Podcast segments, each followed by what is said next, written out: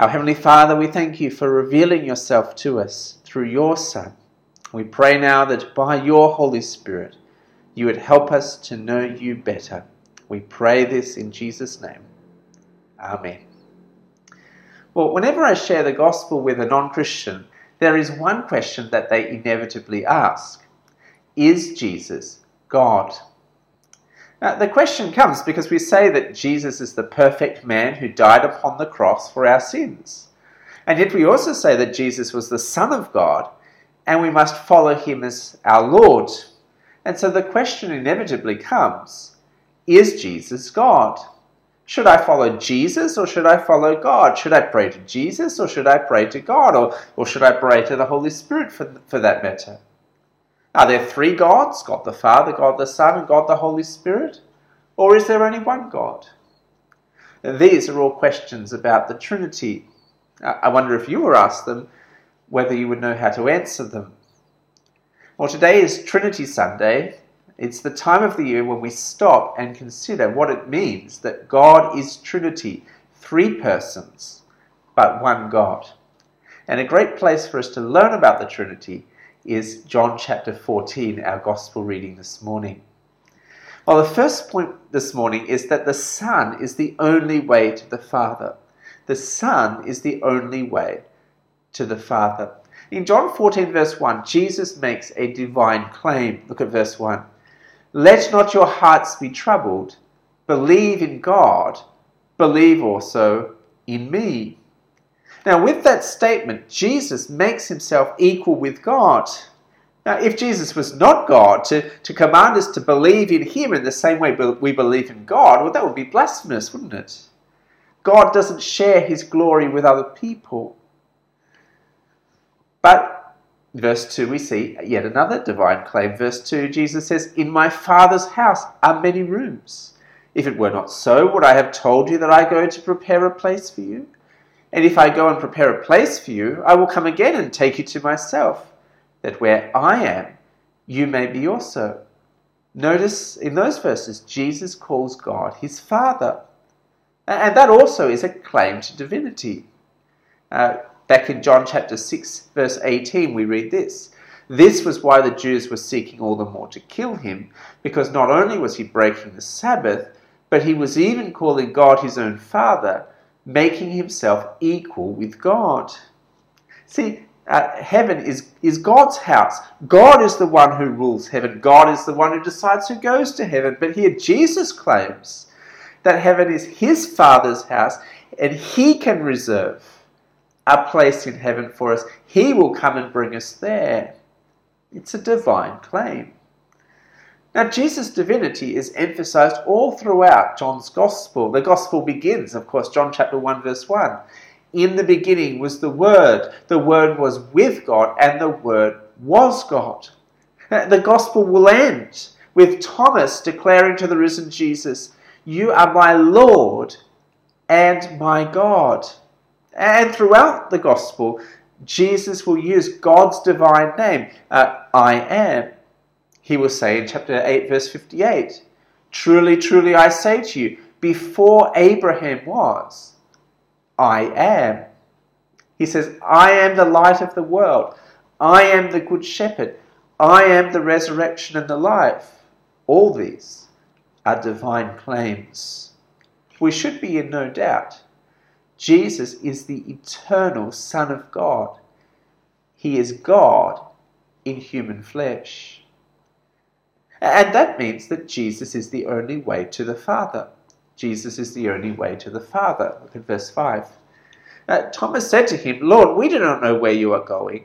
How can we know the way? Jesus said to him, I am the way and the truth and the life. No one comes to the Father except through me. Now, notice Jesus doesn't say here that he is one way to the Father, you know, one of many possible alternatives. He says, I am the way. I am the only way to have a relationship with the Father. I am the way, the truth, and the life. He's saying, if you want to go to heaven, if you, if you want to know God truly, if you want to receive eternal life, there's only one way. and that is through Him.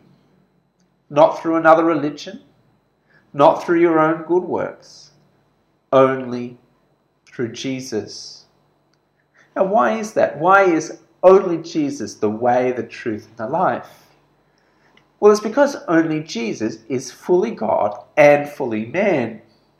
Now, because only Jesus is God in human flesh, only Jesus is fully qualified to offer that perfect sacrifice for us on the cross. If he's only a man, he can only die for one person.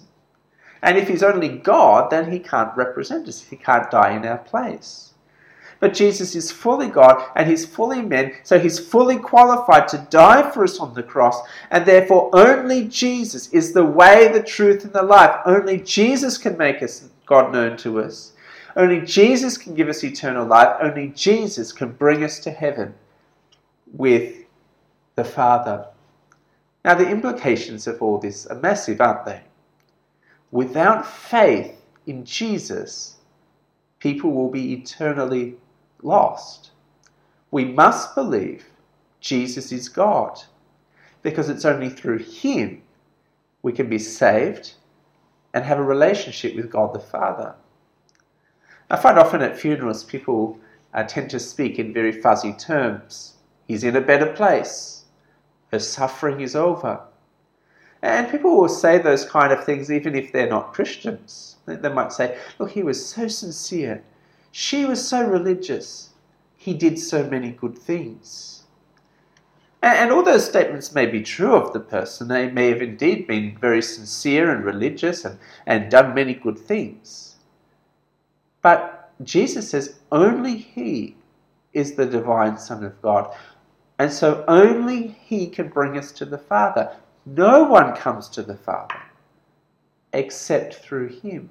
We must believe not only in God, we must believe in Him if we are to be having a place in heaven with God. Point one the Son is the only way to the Father. Well, point two, we see that the Son is the only way to know the Father. The Son is the only way to know the Father. Uh, if you've ever seen my children, you'll know that they are the splitting image of me, much to my wife's frustration. A complete stranger can look at my children and know that I am the Father. In verse 7, Jesus explains that it's just like that with Him and the Father. Knowing Jesus Verse 7 means knowing the Father. Seeing Jesus means seeing the Father. Jesus, the Son, perfectly reveals the Father. At verse 8, Jesus, uh, Philip said to him, Lord, show us the Father, and it's enough for us. And Jesus said to him, Have I been with you so long, and you still do not know, and you still do not know me, Philip? Whoever has seen me has seen the Father. How can you say, Show us the Father? You see what Jesus is saying there? If we want to know God, we need to look at Jesus. Jesus' words are the Father's words. Jesus' works are the Father's works. Jesus' character is the Father's character. Jesus' glory was the Father's glory. And so, as you see Jesus, and only as you see Jesus, you see God. Many people believe in a God, but the true God, to the God who made and rules this universe, he has chosen to reveal himself in his Son Jesus Christ so that it's only through him that we can know the Father. John chapter 1, verse 18, we read, No one has ever seen God, the only God who is at the Father's side he has made him known. We, we, we, can't, we can't see God. We can't know him apart from God coming into this world in the person of Jesus and revealing himself. So if we want to know God, we must look at Jesus. Jesus alone is God in human flesh. Jesus alone has come from heaven to make God known. So much of religion is about people thinking about what they, uh, they want God to be like people construct God in the image of man. They, they make a God that they like to believe in. But Christians believe God came down. God entered our world. We don't need to search for him, and we certainly don't make him up. He has made himself known. So, how can I know that God exists if I can't see him? Look at Jesus. How can I know what God is like? Look at Jesus. How can I have a relationship with God the Father? Come to Jesus. And can I know God apart from Jesus? No, I cannot. See, God is not the God that I hope He will be, or who I want Him to be, or who I'm told that He is. God is who He has revealed Himself to be, and He has revealed Himself in His Son, Jesus Christ. Well, Jesus goes on in verse 10 Do you not believe that I am in the Father, and the Father is in me? The words that I say to you, I do not speak of my own authority, but the Father who dwells in me does His works. Believe me that I am in the Father and the Father is in me, or else believe on account of the works themselves. Now, when a woman becomes pregnant, she is, she's indwelt with a baby. The, the baby is in the mother's womb. So that where the baby go, where the mother goes, uh, the baby goes as well. The baby eats what the mother eats, and so on. Whatever the mother does, the baby does too. And here we see something even more amazing with God. We see the idea of mutual indwelling. The Father is in the Son, but the Son is also in the Father as well. The Father and the Son, you see, not just united in words and in actions, they are united in their very being. So that as the Son speaks, the Father is doing his works. As Jesus performs signs, you see the Father's glory. As Jesus carries out his Father's will, you see the Father's work. And, and, and, and it is this idea of mutual indwelling, which means that Christians believe in, in one God, but three persons Father, Son, and Holy Spirit. Three persons, three distinct persons, but only one God because the Father, the Son, the Holy Spirit, they are, they're so intimately related to one another in this relationship of mutual indwelling as they share the divine essence. They are three distinct persons, but perfectly united as one God. And what all this means is that the Father he reveals himself through the Son. He's known through the Son. He is glorified through the Son. The Father and the Son are linked in this unique and intimate way. Now, we don't have time to talk about the greater works of verse 12. Uh, those greater works, I think, are about bringing people from spiritual death to spiritual life through the gospel. It's not so much about uh, healings or these kind of things. You can look at John chapter 5, verses 20 to 21 if you want to confirm that. What I want to focus on here is the other person centered nature of the Trinity. Here we see how the Son glorifies the Father. And the Father is glorified in the Son, and the Spirit is glorified as He brings people to the Father through the Son. Look at what Jesus says in verse 13. He says, Whatever you ask in my name, this I will do it, that the Father may be glorified in the Son. It's a remarkable verse, isn't it? As we pray to the Father, Jesus answers our prayers. And we're told he does that for the glory of his Father. The Father is glorified in the Son. Uh, a few weeks ago, we saw the same theme in John chapter 17. Remember John chapter 17, verse 1? Jesus prayed, Father, the hour has come glorify your Son, that the Son may glorify you. In these verses and others, we see the other person centered nature of the Trinity. The Father loves the Son and, and seeks to glorify him and exalt him.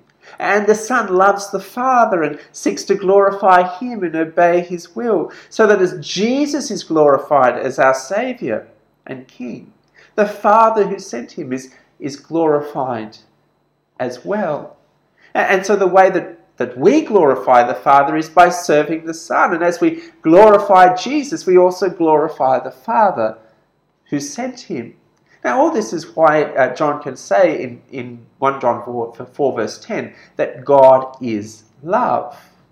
It is because for all eternity, the Father, the Son, and the Holy Spirit, they have existed in this perfect, loving relationship, this other person centered love. God is love. And what that means is that if we truly know the Trinitarian God, then we will live in love like God does. We will be other person centered. We will reflect his image. Remember what John writes in 1 John 14. Anyone who does not love does not know God because God is love. If we know God, the God who is love, we will not live for self and we will not live for stuff. We will live to serve because that is what the triune God is like. Father, Son, and Spirit, they love and serve one another in eternity in this relationship of mutual indwelling. So, if you know God, it's worth asking this morning does it show in your life? How are you being other person centered as a spouse, as a parent, as a worker, as a neighbor, as a congregation member, as a citizen? It's worth reflecting this week. How does your knowledge of the God who is love show in your life? Well, so far we've focused mainly on this Father and the Son. We've seen that the Son is divine. He reveals the Father. He glorifies the Father. He's the only way to the Father. Now, in verses 15 and 26, let us focus our attention on the Holy Spirit. And we must understand that, that not only is the Son divine, but the Holy Spirit is divine too. Uh, uh, last week, uh, Bishop uh, uh, Andrew Pung mentioned that sometimes people talk about the Holy Spirit as an it, as if it was some impersonal power, you know, maybe a little bit like Star Wars, I guess. May the Force be with you. Uh, and he explains so well that the, the Holy Spirit's not a force, he is a person, he is the third person of the Trinity. And that's why in this uh, passage, John 14, the Holy Spirit is called He and not it. I look at verse 15. Uh, if you love me, Jesus says, you will keep my commandments. And I will ask the Father, and he will give you another helper to be with you forever, even the Spirit of truth, whom the world cannot receive because it neither sees him nor knows him. You know him, for he dwells with you and will be in you. We're told in verse 17 we will know the Spirit. But you cannot know an it, can you? I mean, you cannot have a personal relationship with a spoon or with a clock or with a car. And sometimes you wonder people do try to have relationships with their cars, don't they? But you, but you can know the Spirit, can't you? The Spirit is a person. And throughout the scriptures, he's described in personal terms. In verse 26, we'll read that the Spirit teaches the disciples. Elsewhere, the Spirit gives gifts to his people. The Spirit has emotions. He can be grieved. The Spirit can be lied to. All those things are only things that a person can do. The Holy Spirit is a person, the third person of the Trinity. And in this passage, we also see what the Holy Spirit does. Verse 16 says, He proceeds from the Father and the Son. Uh, I will ask the Father, and he will give you another helper to be with you forever. Now, notice how in this uh, verse 16, even though the Father, the Son, and the Holy Spirit, they're, they're all equally divine, there is still an ordering in the Trinity. The Father sends the Son. The Son glorifies the Father. The Father and the Son send the Holy Spirit. He proceeds from the Father and the Son. See, Father, Son, and Spirit, they're all equal in status, they're all equally divine, but they are different persons with different roles. And the role of the Spirit here is to be our helper, to be our advocate, to, to, to dwell within us. Uh, verse 18, uh, we read, I will not leave you as orphans, I will come to you. Yet a little while the world will see me no more, but you will see me. Because I live, you also will live. In that day you will know that I am in my Father, and you in me, and I in you. We were reminded last week that uh, we don't walk alone. The Holy Spirit lives within us. He, he changes our hearts. He, he gives us faith. He, he transforms our lives. And here is another wonderful promise. As Christians, we're not abandoned by our Heavenly Father. We're not orphans. We're not abandoned by His Son as He ascends to heaven. The Father and the Son come to dwell in us by the Holy Spirit. Look again at verse 23. If anyone loves me, he will keep my word, and my Father will love him, and we will come to him and make our home with him. Now, that again is another remarkable thought, isn't it? In the Old Testament, God dwelt in the temple, and he was so glorious that no one could approach his glorious presence. But here we're told if we are Christians, then God the Father and God the Son, they dwell in us. They've taken up residence in our heart by the Holy Spirit. And that means, of course, that we, we cannot be any closer to God than we are right now. now. Sometimes we might feel far from God when we sin or when we're going through a time of suffering, but, but in reality, we're, we're not far from God. If we are a Christian, the Holy God, the, the triune God, He dwells in our hearts. He couldn't be any closer to us. He will never leave us or forsake us, no matter what. In fact, verse 20 tells us that, that we can experience that, that same union with Christ that, that He experiences with His Father. Verse 20 In that day you will know that I am in my Father, and you in me, and I in you. Such is our intimacy with God. Through the Holy Spirit, we are united with Jesus, and so we are also united with the Father as well. We too experience that, that mutual indwelling. And the Spirit achieves all this through God's Word. Verse 17 says He's the Spirit of truth. Verse 26 says He, he brings to remembrance all that Jesus says. The Spirit works through the Word of God, pointing us to Jesus, bringing us to faith in Jesus, so that as we come to Jesus and believe in Him, we come to know the Father and we are united to Him by faith. Well, I know we've uh, covered quite a lot of ground there, and the Trinity is never easy to get our minds around, but let's just sum up what we've seen here. We've seen that the God of the Bible is triune. He's one God in three persons. And we've seen that God the Father is God, God the Son is God, and God the Holy Spirit is God, and yet there are not three gods, there's only one God. For these three mutually indwell one another in this perfect, loving relationship. And we've seen today that, that we can experience the same kind of close, intimate, personal relationship with the triune God as the Father and Son dwell in us by the Holy Spirit. Now, I think this is where Christianity is so different from every other religion, not just in the belief in a triune God, but in the character of that God. See, in every other religion, God is distant and God is fearful. He's not someone that you have a, a personal relationship with, like a, like a loving father. He's someone you try to appease. He's someone you try to not get on his bad side, not to get angry. But in Christianity, we call God Father. We know that Jesus will never leave us or forsake us. We know that the Holy Spirit dwells in our heart. Indeed, the Father and the Son have come to dwell in our heart by the Spirit. We know the Spirit is changing us from within so that we truly love God and experience that close, personal, intimate, loving relationship that the Father, Son, and Spirit have uh, enjoyed for all eternity. The God of the Bible is personal. And we can have a personal relationship with Him.